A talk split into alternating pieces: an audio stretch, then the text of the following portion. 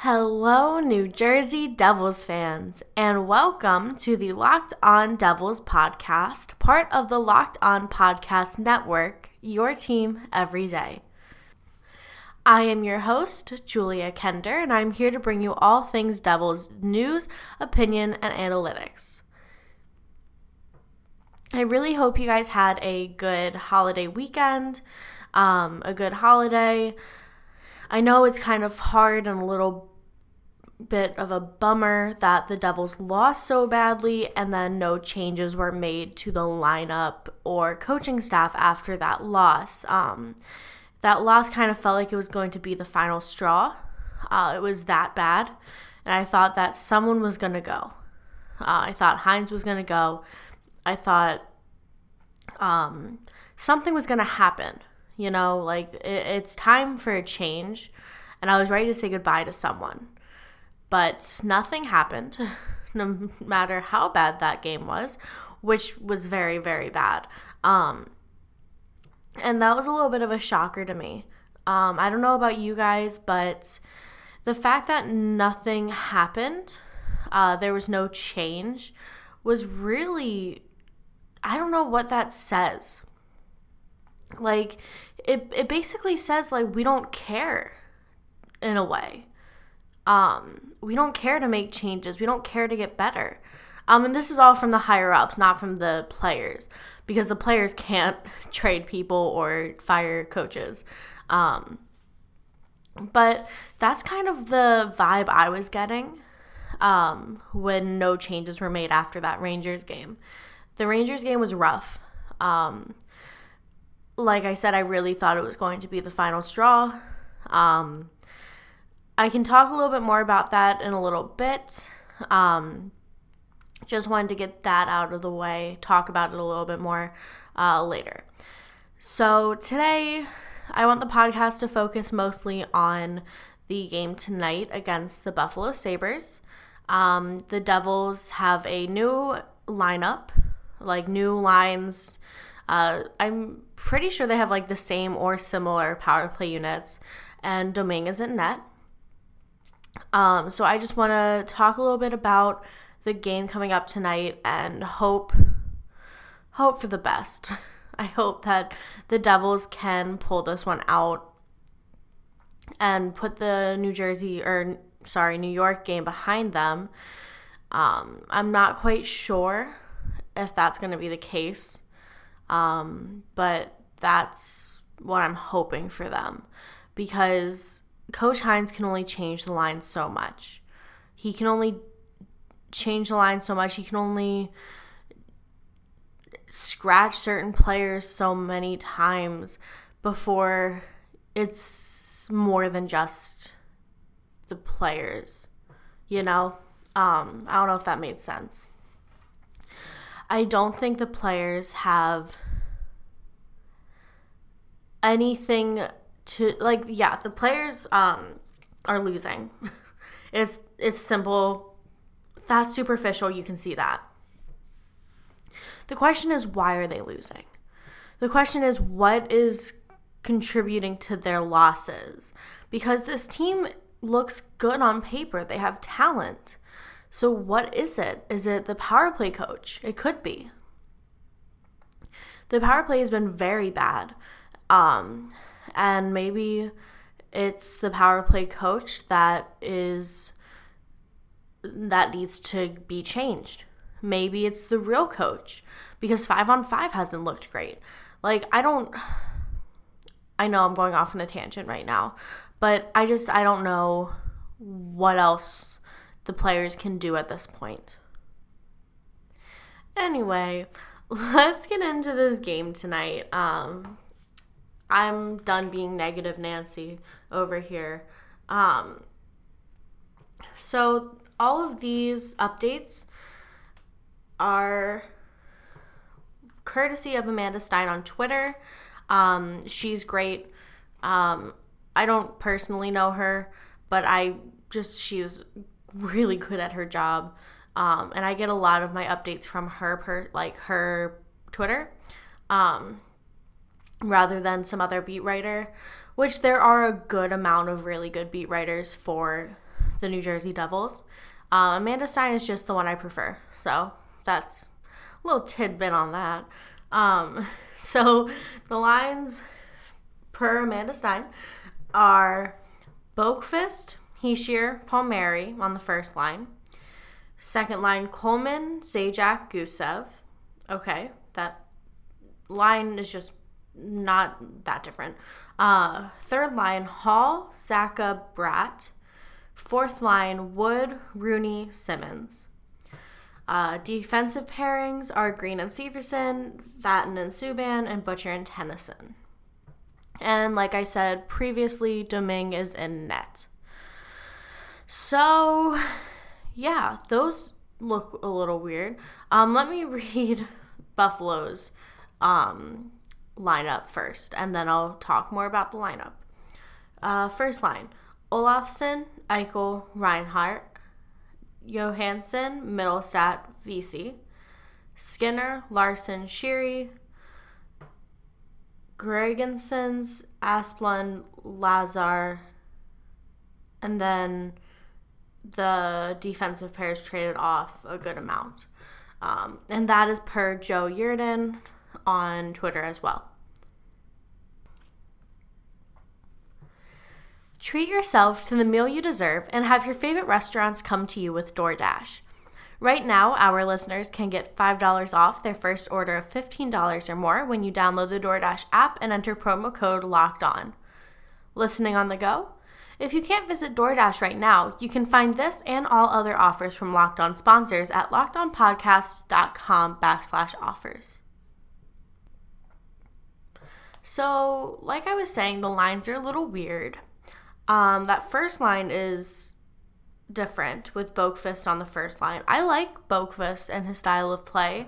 Um, and I think that he has the skill to be an impact player. So why not throw him on the first line, see what he can do? Um, I think that that's going to be a real test for him. See how he plays with, you know, first line players um, on the first line. Um, I think that's really interesting. and I kind of like it. Um, second line is pretty similar with Coleman, Zajac, Gusev. That's that's a line that's been run before. Uh, the third line is Hall, Zacha, Bratt. So moving Hall down to the third line was a choice that was definitely made. Um, I think that he'll gel well with Zacha and Bratt. I don't think that there's going to be any issues there. Um, I think the three of them are going to play pretty well together and produce. Um, yeah, I'm not worried about it. And then that fourth line is Wood, Rooney, Simmonds. Simmonds is back to the fourth line. Um, I don't know. There's nothing really different there. That's also been a line that's been put out before. So, not a huge change and not a huge uh, desire to see what comes of it because we kind of have seen it before. Um, whereas the first and third line, it's interesting, it's intriguing. So, yeah. So, there's this quote that I found um, from Steve, and I'm going to butcher this last name, Cangialosi. His, his, his ad on Twitter is at KangimanMSG. Um, and he tweeted, the Sabres' Marcus Johansson, once a mentor to Jesper Bratt, had an interesting take on him this morning. Quote, he's a good guy, almost too good of a guy. So much of the game is about confidence. When I asked if he had the skill set to be an impact player, quote, absolutely, he's a player. Um, I really like that because I don't know. Jesper Bratt is a good guy. And I think that he needs to build his confidence, and he has been building his confidence in the NHL. Um, so I think that that's kind of uh, him, Johansson, saying, like, Jesper Bratt needs a little bit more confidence, but other than that, he has the ability to be this impact player. He has the ability to play strong and make a difference on a team. And I think that that's what the Devils really need Jesper Bratt to be. And I think that he can definitely be that for us. Um, it's a matter of when, not if, for him. Alrighty, let's get into the goaltender comparison now because you know how much I love to do those. Um, so Domingue is in net, and then Ullmark is in net for the Sabres. So pretty sure is the backup against the backup tonight. Um, so at least it's a little bit of an even match there. Uh, Domingue has a very small sample size, as I mentioned before, but he has played two games in the NHL this year or this season. Uh, his goals against average is 1.76, and his save percentage is 0.926. Um, Ullmark, he has a record of 6, 5, and 2. Goals against average is 3.00, and his save percentage is 0.911. So it's really hard to compare goaltenders with stats when the stats are not all there. Does that make sense? Um, like it's hard to compare goaltenders when there is such a small sample size for Domingue uh, to compare him to Ullmark. Um, Ullmark is a solid goalie. Um, from what I've seen of him and what I've heard and what I know, is he's he's a solid backup. Um, so let's. I've done this before. I'm going to compare him to Mackenzie Blackwood's stats too, just to give you guys an idea of what kind of goaltender he is. Uh, Mackenzie Blackwood's goals against average is 3.12, and his save percentage is 0.898. Um, so very similar to Ullmark, honestly.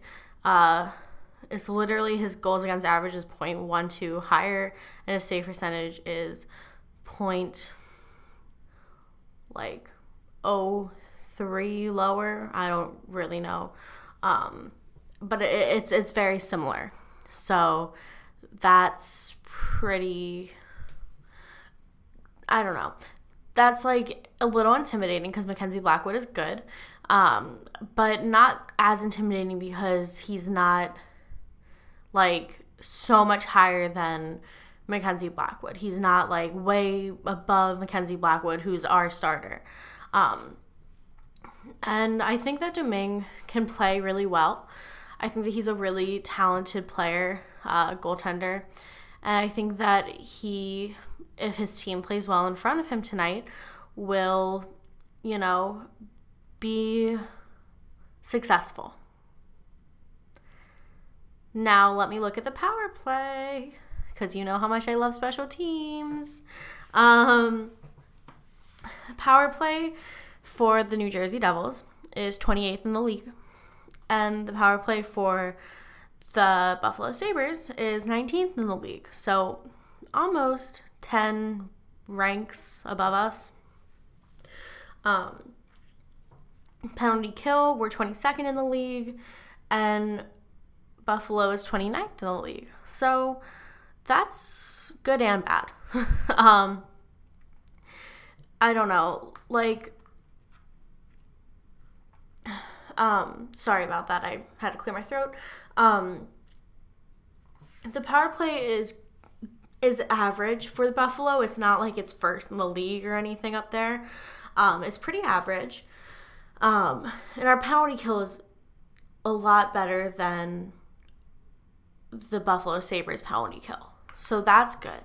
Um, hopefully, we can put that into action tonight, and hopefully, we can kind of step our game up with the power play. I know we've been struggling with that. So, hopefully, the Devils have been, you know, focusing on it. Um, heck, now that I'm talking about it, let me just read you the power play units. Um, first unit is Hall, Hischier, Palmieri, Gusev, and Vatanen. And then the second line, or second power play unit, is Boqvist, Bratt, Simmonds, and Butcher, with Severson rotating in for Butcher. Um, so, yeah, that is our power play, and hopefully we can step it up. Hopefully we can do something that's gonna turn the tides for us because we need something to get us going. Um, we really need something to get us going in this game tonight. Um, coming off of that really rough loss to the Rangers, uh, we need we need anything we can get to to put it simply. Um, so yeah, I think that that uh, the power play and penalty kills are going to be important tonight for both teams. Um, I think Buffalo might be underestimating us because their penalty or their power play is so much better than ours. I don't think that they'll realize how good, how much better our penalty kill is than theirs. Um, so hopefully we can keep that up tonight with the penalty kill, and hopefully we can turn the tides with the power play. Okay, so now I wanted to take a few minutes to talk about Taylor Hall because some stuff came out over the weekend um, about him and trades, and he specifically said to the media that he doesn't want to talk about it. He will let his agent um, and management figure it out. However, he wanted everyone to know that he did not ask for a trade. So that's like wild to me. It's wild. Like the fact that he didn't ask for a trade and the Devils were like, we're shopping Taylor Hall, everyone. Like, just so you know, um, that is wild. Like, why would they choose Taylor Hall to shop? And like, I get it, you can get a lot out of Taylor Hall. Um, that sounded really weird. Um, you can get a lot for Taylor Hall, I guess. Um, but I hear the asking price is really high. I'm not quite sure what the asking price is.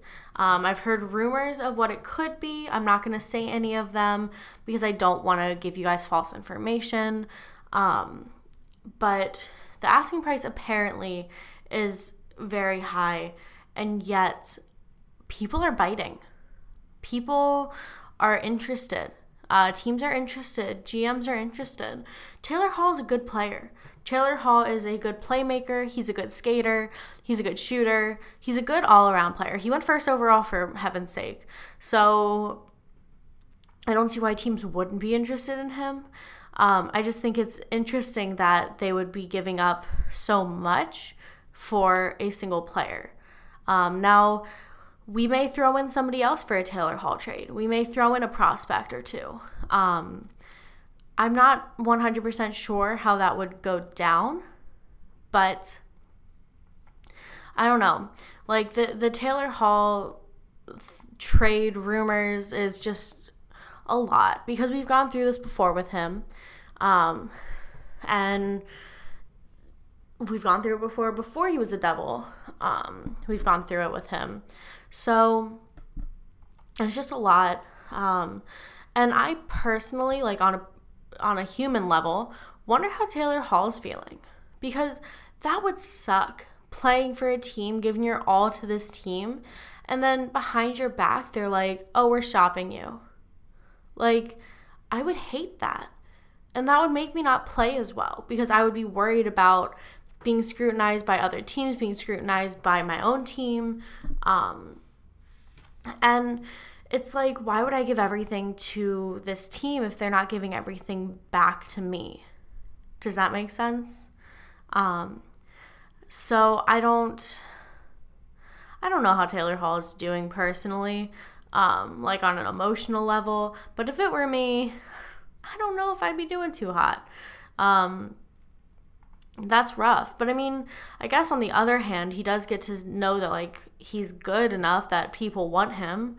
Um, it just sucks that the team that he's playing for and giving his all for and wants to like I don't want to say wants to be there, but like I think he does. Um, I think he wants to be there. I think he likes the team. Um, but it just sucks that that the team doesn't want him anymore in a way. And I'm not saying like the players are against Taylor Hall. I'm saying like management. Um, it's just interesting.